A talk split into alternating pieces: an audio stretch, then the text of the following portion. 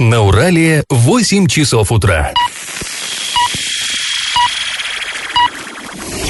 В эфире немного аналитическая, немного юмористическая и слегка музыкальная передача «Заварники» на радио «Шансон Орск». Для лиц старше 12 лет. Доброе утро, друзья. Вы слушаете радио «Шансон Орск». В эфире программа «Заварники». И ближайший час вы проведете с нами, ее ведущими Олесей Колпаковой. И Павлом Лещенко. Сегодня мы с вами обсудим, ну, конечно, погоду обсудим. Ну, такое грех просто не обсудить. Да, изначально мы хотели обсудить другую новость, но так как нам пришлось подниматься пешком сюда, а почти 20 минут дорога составила на телевышку, чтобы вот выйти в эфир, поэтому будем обсуждать сегодня погоду. Да, накипевшая. Еще мы вам расскажем о том, как проходили выборы председателя Орского горосберкома. Кто в итоге победил, тут тоже кое-что подкипает. Ну и помимо этого мы затронем много разных интересных новостей, но все новости будут чуть позже, сейчас по традиции старости.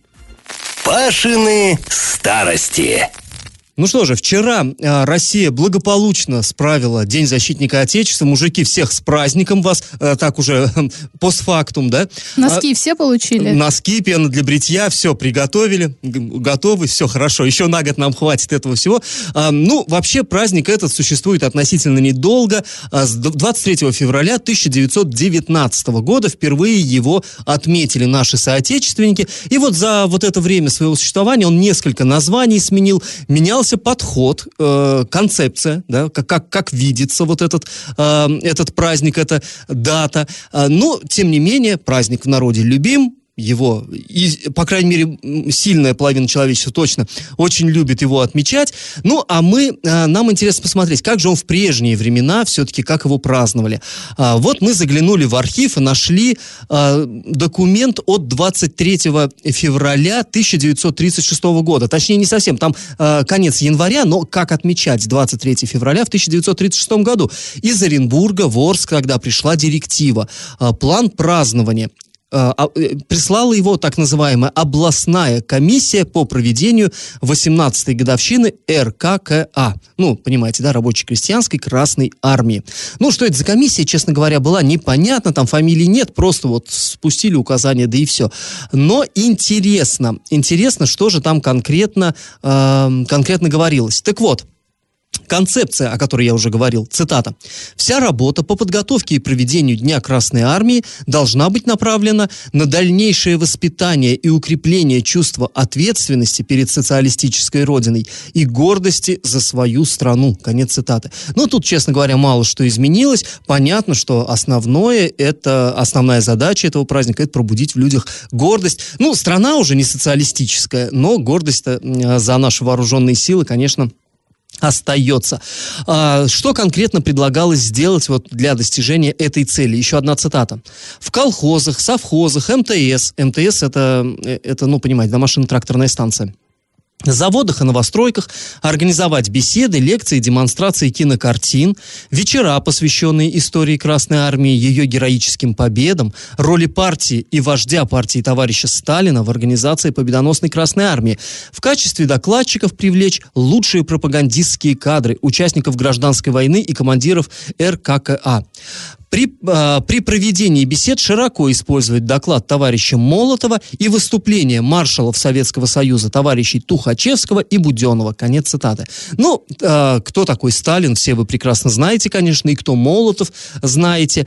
Ну, про Буденова, по крайней мере, слышали. Но вообще интересно, вот Тухачевский и Буденный, товарищи Тухачевский и Буденный должны были, э, точнее, они перед этим выступали, вот их выступления должны были использовать. Да, оба это, это легендарные совершенно э, военачальники, оба маршалы Советского Союза, ярчайшие, безусловно, ярчайшие личности, оба герои Первой мировой войны, при том, что Тухачевский, он был из дворян, однако же, как вы видите, маршал Советского Союза, ну, из таких из обедневших дворян, а Буденный, он донской казак, э, из казаков, и, ну, оба, безусловно, себя проявили в войне с немцами в Первой мировой просто э, блестяще. Ну, и вот потом, потом в гражданскую же и пошли дальше вот по карьерной лестнице, но судьбы их склони, э, сложились очень очень по-разному. А, в 1937 году, в мае 1937 года, то есть вот через год после вот этих событий, которые мы описываем, да, после вот этого письма, после празднования годовщины Красной Армии, в мае 1937 года Михаил Тухачевский был обвинен в попытке развалить армию изнутри, в создании милитаристского заговора против товарища Сталина и о шпионаже, в шпионаже в пользу Германии.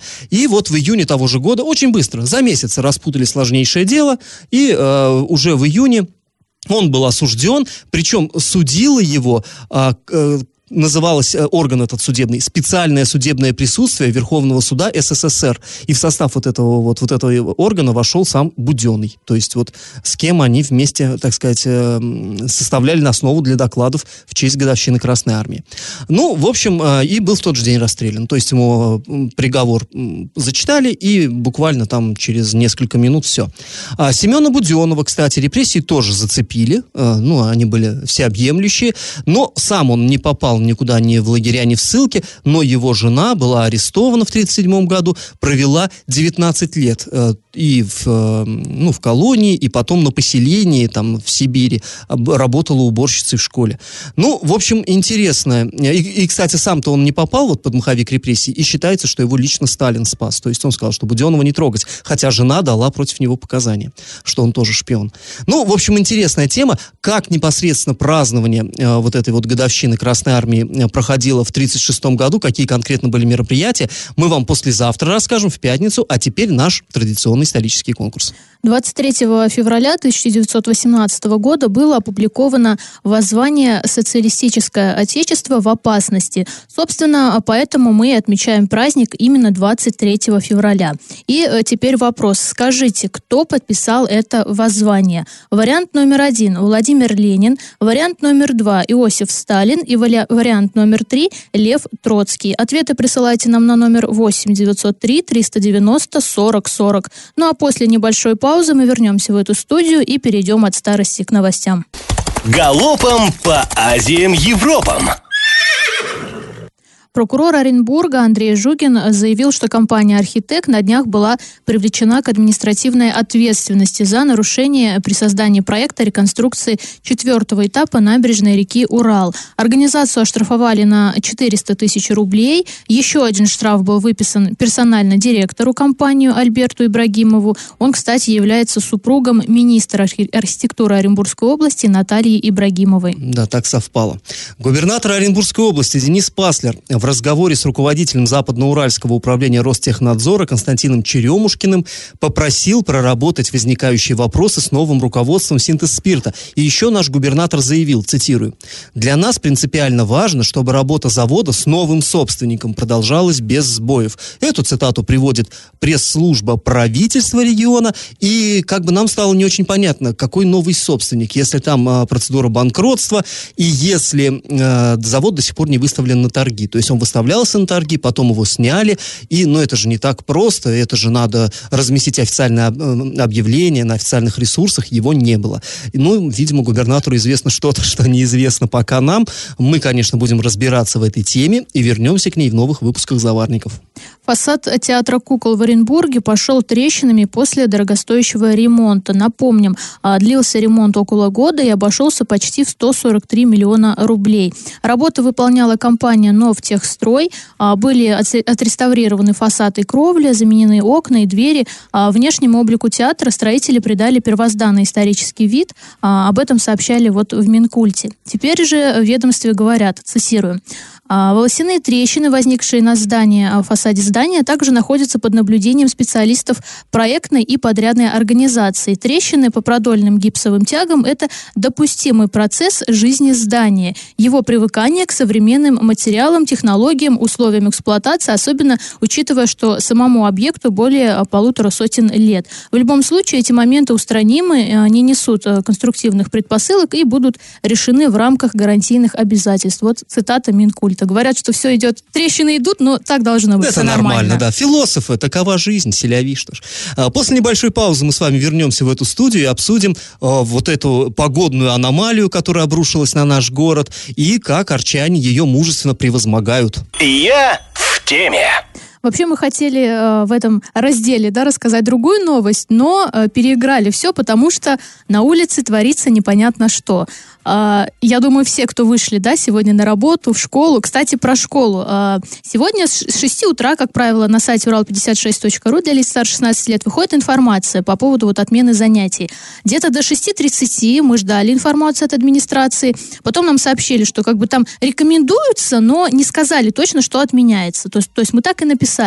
А, уже в 8 Нет, утра... там они совершенно точно сообщили, что все школы работают Да, в нормальном работают. режиме, но родители, в принципе, могут ребеночка и не пускать, но об этом надо сообщить классному руководителю. да. То есть так обтекаемо, как бы, да, там холодно, имейте в виду, под вашу ответственность, но, в принципе, мы работаем, уроки не отменяются. При этом э, в соседнем Новотроицке администрация сообщила, что для первых-четвертых занятия отменяются. По-моему, и в ГАИ отменили. А в ГАИ, да, отменяли первые, одиннадцатые, и в Бузулуке тоже первые, четвертые классы. А у нас вот администрация как-то так намекнула, хотите идите, хотите нет, но в 8 утра, когда уже, собственно, дети некоторые пошли в школу, которые учатся в первую смену, она решила сообщить, что для э, с 1 по 11 класс занятия отменяются. Конечно, логика вообще прекрасная, потому что, еще раз повторимся, на улице мороз, ветер, и некоторые дети пошли, потому что, ну, кому-то там, если 11 класс, это к ЕГЭ готовится, кто-то слишком ответственный, да, или там еще что-то, родители прочитали, что, ну, в принципе, Да можно нет, ну идти. есть, здесь, здесь именно вот эта нерешительность меня лично тоже убивает. Ну, э, вы как-то уже, в- вот что вы колебались, вот это вот с- вместе, как обычно, как, колебания с линией партии, а здесь непонятно с линии чего, даже на линию там компаса, не- не- ну, я не знаю, как, на стрелку компаса не спишь. Просто, ну, сообщите, или мы отменяем, или мы не отменяем. 8 часов, когда дети уже действительно ушли, им говорить, а вы зря, не надо было, это лишнее. К чему вот эта тяга к знаниям? Нет, не надо. Ну вот, а говоря уже про дороги, это тоже вообще тут какой-то трэш полнейший. Дороги не чищены. А если их и чистили, то, видимо, очень плохо. А, Никельская объездная просто задута полностью. Одна полоса. А, По улице строителей тоже. Там, и, в принципе, вчера была ситуация ужасная. Я думала, что, может быть, ночью у нас неожиданно выйдет техника и начнет чистить дороги. Но нет. Судя по всему, техника не выходила. Нет, Олесь, э, техника, безусловно, выходила. Вот я живу на проспекте Ленина. Проспект чистили ночью, ездил трактор, все это было. Но э, другой вопрос, что, конечно, вот той техники, что выходило, очевидно, недостаточно. Ну, ну и близко даже недостаточно, даже для вот э, расчистки хотя бы, хотя почему центр города, да, люди действительно, они с окраин едут э, на работу, и как-то же им надо вот эти вот заносы Ну, кстати говоря, про окраины в Советском районе, вот улица Крайняя, э, она почищена, в принципе, Ну, хорошо. здесь давно мы знаем, что есть вот эти магистрали, там, в первую очередь, которые чистятся, во вторую и так далее. Вот этот план, он существует, по крайней мере, на бумаге, ему стараются следовать, но очевидно, что силенок у города не хватает, чтобы расчистить э, все Ну, дороги. тут еще какой момент? Э, Здесь же не снег идет, а именно метель, да? И вот э, для меня что непонятно? Как правило, если ты счищаешь снег с обочин, ты их должен собирать и куда-то увозить. У нас же в Орске это никогда не делается. Этот снег вот сгребают и по обочинам его складывают. Соответственно, ветер поднимается, и это опять все на дорогу нам дует. И вот смысл тогда вообще чистить, если это опять же задувает? То есть система какая-то у нас странная. Да, система в высшей степени странная, и в том, что вот э, как-то у нас любят наши городские власти говорить о том, что, ну, а что вы хотите? Ну, у нас нет техники. Ну, вот меня всегда, у меня здесь возникает вопрос. Помнишь, Олесь, э, фильм «Москва слезам не верит»? Э, Там, когда главная героиня Алентовой, она стала вот уже крутой директрисой, и она там ходит и распекает своих подчиненных, и что-то там, почему там не подали ва- вагоны? Потому что не было порожняка. А что вы сделали для того, чтобы было? Вот у меня всегда вопрос один к нашей городской власти. А что вы сделали для того, чтобы было? То есть, когда к нам приезжает какой-нибудь там губернатор, какой-нибудь, не дай бог, премьер-министр, у нас начинают вылизывать гостевые маршруты и даже как-то не стесняются. То есть, это уже даже не считается, что э, что-то здесь не так. Это же гостевой маршрут, его в первую очередь надо убирать. Вы провезите вот губернатор, вот как мы сегодня шли, да, по вот этим завалам, когда ты идешь по колено в снегу, вот по негостевым провезите, пусть он увидит, что у нас нет техники, пусть он послушает, что в его адрес говорят местные жители, пробирающиеся по сугробам. У нас вот именно так как-то выстроена система. Местные власти, да, они тут вот увязают в этой текучке, они ничего не могут сделать, но наверх докладывают, что все хорошо. И всеми силами делают вид, будто все, да нехорошо. Вообще нехорошо. Надо требовать, я считаю, надо как-то... э, Ну, ладно, здесь на самом деле еще э, много чего стоит сказать, и мы обязательно вернемся к этой теме после небольшой паузы. Друзья, если вам тоже есть что сказать по этому поводу, пишите нам сообщение на на номер 8 903 390 40 40 или просто звоните после музыкальной паузы, пообщаемся с вами в прямом эфире. Телефон прямого эфира 34 11 20. Я в теме. Ну что, мы продолжаем обсуждать ситуацию, которая у нас сложилась в Орске, причем это уже не в первый день, за, не в первый раз за эту неделю, что мы вот так вот встаем, и неожиданно, оказывается, зима у нас наступает, что дороги у нас не чищены, тротуары это вообще отдельная тема. Вот, кстати, про тротуары. Люди сейчас идут по проезжей части. Вот я сейчас, когда ехала на телевышку, видела. И, я тоже сегодня шел по да, проезжей части. И а это как? страшно, потому что на дорогах колея, и не дай бог выкинет машину. А на как бы- тротуаре снега по а на колено. тротуаре, да, снега по колено, и людям некуда деваться, вот они идут э, по проезжей части. Вообще, я, я в шоке, честно говоря. У нас что не, не погода, то какой-то трэш в городе творится, и почему-то вот не хваленой техники нашей, а если она и есть, то оказывается ее мало. Не первый год мы уже с этим сталкиваемся. Мы уже неоднократно, да, вспоминали про шестнадцатый год, когда тоже в марте неожиданно э, у нас наступила зима, тоже были снега по колено. Тогда поняли, что все плохо. Ну, я не знаю, у нас есть губернатор прекрасный. Пишите ему, обращайтесь к нему, говорите. Ну, действительно, Да, проблема хочется спросить, есть. Паслер в курсе? Пазлер в курсе, да, что в Орске-то у нас не, дороги сделали, но их все засыпает снегом, Ты- поэтому Ты знаешь, дорог и Алис, мне это напоминает старый анекдот есть, что, э, значит, парень устраивается в пожарную часть работать, и его друзья спрашивают там спустя какое-то время, что, как тебе новая работа? Он говорит, вообще класс, здорово, форма красивая, раз. Э, Там телевизор смотрим с, с ребятами, два, в шашки играем, в домино, один минус. Какой минус? Да как пожар, хоть увольняйся. Вот у нас вот такая же история, мне кажется, с нашими городскими властями. У них все, все вроде все нормально, но как, э, как буран зимой, так хоть увольняйся. Вот действительно, все, все парализована жизнь в городе. Но э, прикол в том, что ну, это же каждую зиму происходит и не по разу. Ну, не новость, вообще не новость, что зимой у нас на Урале бывают бураны. И не было еще ни одной зимы, чтобы как-то обошлось без них. Но каждый, каждый, каждый год вот такая вот петрушка. И вот нам пишут сообщения. Наш постоянный слушатель пишет, это не город, это беда. Беда на наши головы. Летом мусорка, зимой снег, круглый год машины чадят так, что жуткая загазованность, но это сарказм, мы понимаем. Тут ни один мэр не справится. Ну, не знаем, ни один или какой-нибудь, может, все-таки может справиться, но вот пока, да, результат плачевный. И сейчас, э, пока вот э, э, вы слушали музыку, э, здесь вот у нас в студии Олеся Дмитриевна так кашляла, потому что она сегодня штурмовала гору, телевышку, нахапалась холодного воздуха, Да. и вот теперь кашель, да.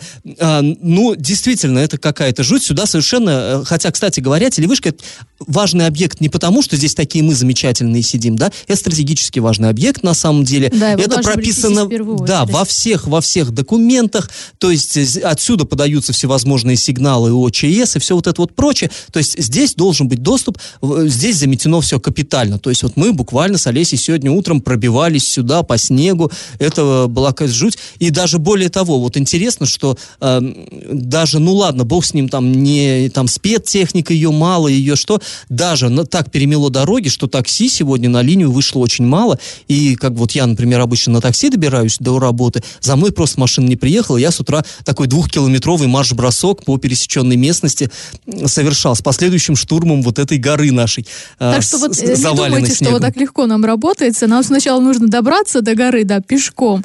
Да у меня вот еще такой момент, я не знаю. Вот э, каждый год, да, мы уже сказали, что такая ситуация возникает. Все жалуются, что техники нет. А, и здесь такой вопрос. Э, У нас периодически проводятся раз- различные праздники. Вот как по мне, они никому не нужны. Вот эти салюты, фейерверки и прочее. Но неужели нельзя эти там 7 миллионов оставить в бюджете на вот такой вот случай, да, и просто нанимать частников и платить им деньги, чтобы они вот в таких э, страшных, можно сказать, ситуациях выходили на линии и чистили дороги? Я Ну, вообще, знаешь, Олесь, строго говоря, у нас есть такое положение, когда э, глава, име- глава города имеет право объявить э, ЧС режим.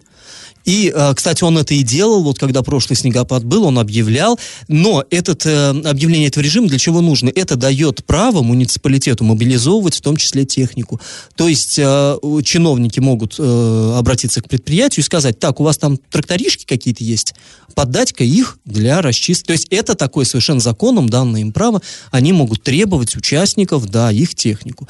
Ну, вот, я не знаю, у нас это, используется ли это право или нет, сильно сомневаюсь. Я В думаю, конце что концов, нет. у городской администрации большой автопарк, они могут вперед себе вот эти вот, как некоторые На- на люди джипы, делают, да? да, на джипы ковши устанавливают и свои дворы чистят. Вот, пожалуйста, выгоняйте автопарк, цепляйте эти ковши и Да, будет да, всем когда счастье. в свое время еще при прежнем составе администрации мы спрашивали, зачем вам джипы? Ну зачем? Почему все чиновники ездят на джипах? Ну могли бы седанчик какой-нибудь поскромнее при- приглядеть. Зачем джип?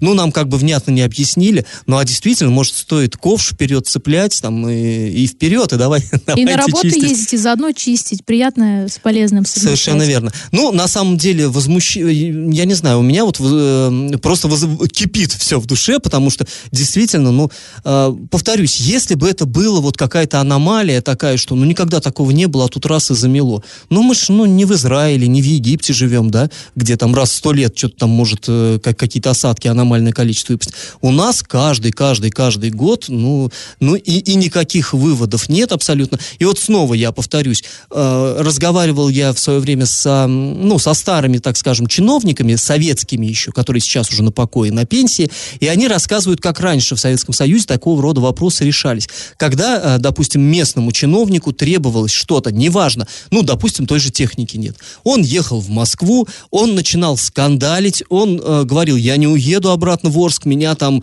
э, растерзают. Ну, собственно, м- это в- мои- твоих старостях ты неоднократно Да, да, рассказывал, да. как выбивали. М- мои земляки просто меня не пустят на порог, поэтому нет. Или я отсюда из Москвы уезжаю там с финансированием, с какой-то техникой, или же я, нет, я не уйду просто. Вот сейчас, я так понимаю, ничего такого нет. То есть мы стараемся сделать вид перед э, вышестоящими, что у нас все окей, все хорошо, а на самом деле, конечно, все далеко не окей и далеко не хорошо. Ну, э, в общем, на самом деле, ох, слов нет. На самом Еще деле слов нет, нет потому слов. что нам даже до сих пор тяжело дышать. Мы шли пешком. Я полагаю, что многие люди нам вот сейчас, да, присылают сообщение, что с УЗТП люди уехать не могут, потому что там курсируют всего два или там три маршрута, если я не ошибаюсь. Да, да, Плюс да. в седьмом э, микрорайоне уже вчера, то есть там э, три полосы у дороги, но ее задуло так, что была одна. В итоге уже и одну потом задувало. Люди ехали по встречной полосе, соответственно, там потом была пробка. И, а это э, газели, как бы тоже не, не все могут проехать, и люди жалуются, что не могут уехать на работу и так далее, потому что творится непонятно что на дорогах. Ну, мы, как всегда, надеемся, что какие-то выводы из этого будут сделаны, но, как всегда, понимаем, что, конечно, ничего этого не произойдет. Друзья, после небольшой паузы мы с вами вернемся в эту студию и расскажем вам, кто же все-таки стал председателем Орской городской избирательной комиссии. А, Вы выслушаете эту новость, у вас даже, наверное, возникнет такое ощущение, что мы ясновидящие. И как это понимать? Ну, а у нас тут э, очередная подоспела серия нашего сериала, который называется э, «Кто же станет председателем горосберкома?». Ну, вообще, я вам напомню кратко предысторию. Изначально э, нам стало известно, доподлинно известно, что на эту должность претендует и даже, ну, можно так сказать, согласована Галина Абаимова. Вы, э, большинство из вас, конечно, эту фамилию слышали не раз.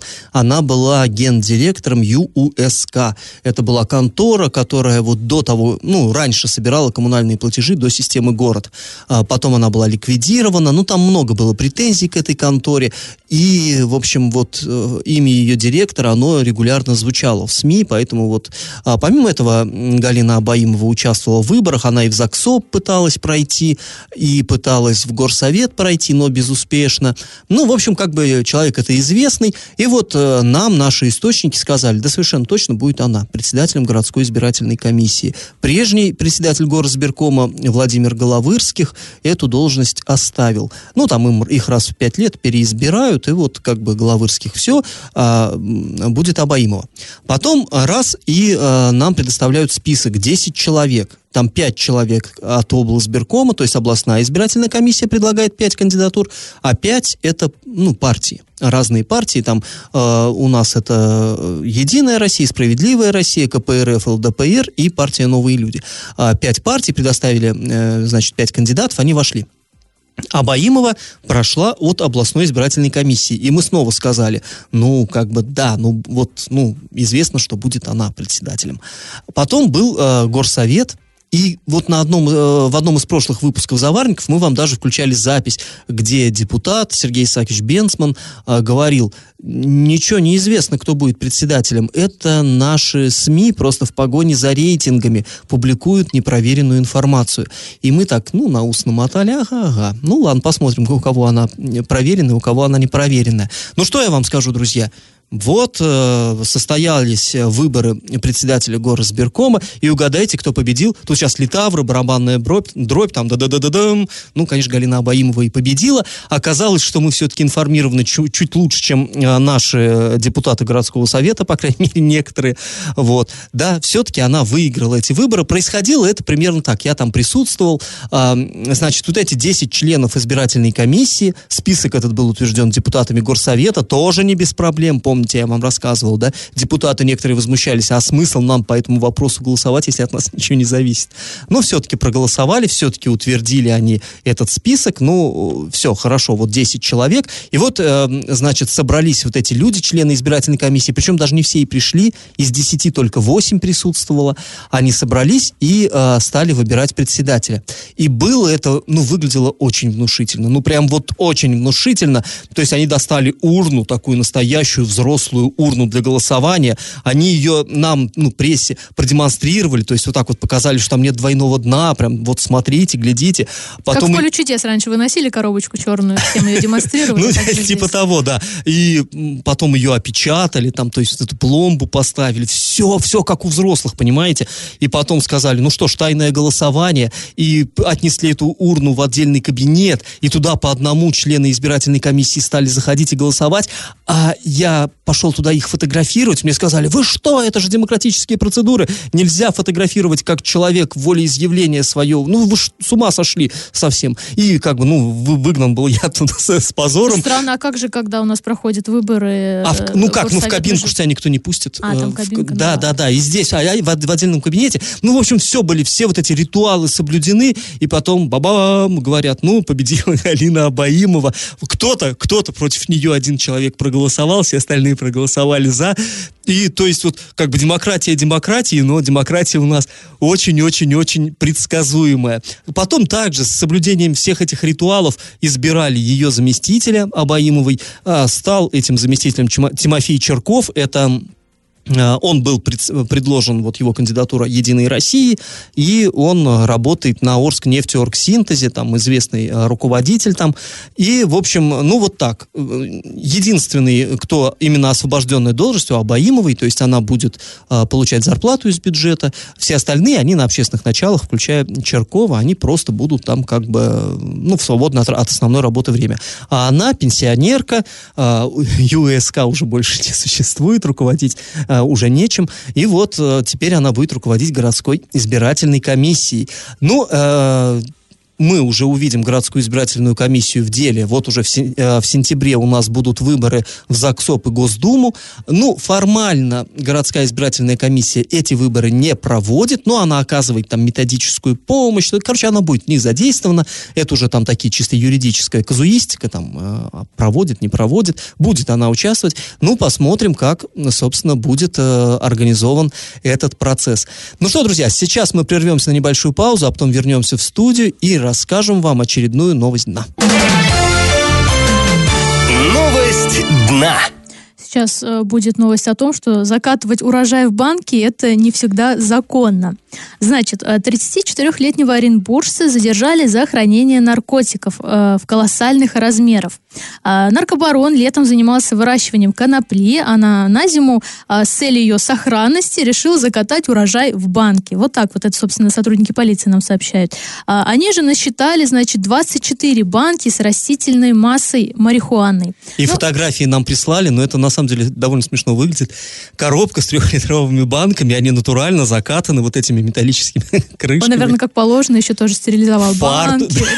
Да-да-да. И это звонил друзьям, а ты хрен добавляешь там, чеснок. Ну, в общем, теперь за его заготовки ему грозит до 20 лет лишения свободы вот, за покушение на незаконный сбыт наркотических веществ в крупном размере. Вот такие вот дела. Ну, а сейчас мы снова уйдем на небольшую паузу, а потом вернемся в эфир, чтобы подвести итоги нашего исторического конкурса. Раздача лещей. Ну что, а часто наш уже почти пролетел. Давайте подводить итоги конкурса. В начале программы Олеся вас спрашивал, кто же из вождей партии большевиков подписал историческое воззвание «Социалистическое отечество в опасности». Было оно опубликовано 23 февраля 18 года и, собственно говоря, вот дало э, начало традиции отмечать именно в этот день, 23 февраля, э, праздник защитников Отечества. По-разному он назывался. То был День Советской армии военно-морского флота, то он до этого еще был День рабоче-крестьянской Красной Армии, ну, теперь вот День защитников Отечества. А, ну, под этим документом, конечно же, стояла подпись Владимира Ильича Ленина. Он тогда был председателем Совета народных комиссаров, то есть по нынешнему э, председателем правительства, да, премьер-министром, можно так сказать. Правильный ответ сегодня один. Победителем у нас становится абонент, чей номер заканчивается на 8677. Вы получаете бонус на баланс мобильного телефона. Ну, а мы с вами на этом прощаемся. Снова встретимся в пятницу. Пока. До свидания. Завариваем и расхлебываем в передаче «Заварники» с 8 до 9 утра в понедельник, среду и пятницу на радио «Шансон Орск». Категория 12+. Радио «Шансон». СМИ зарегистрировано Роскомнадзором. Свидетельство о регистрации Л номер ФС 7768 373 от 30 декабря 2016 года. Для лиц старше 12 лет.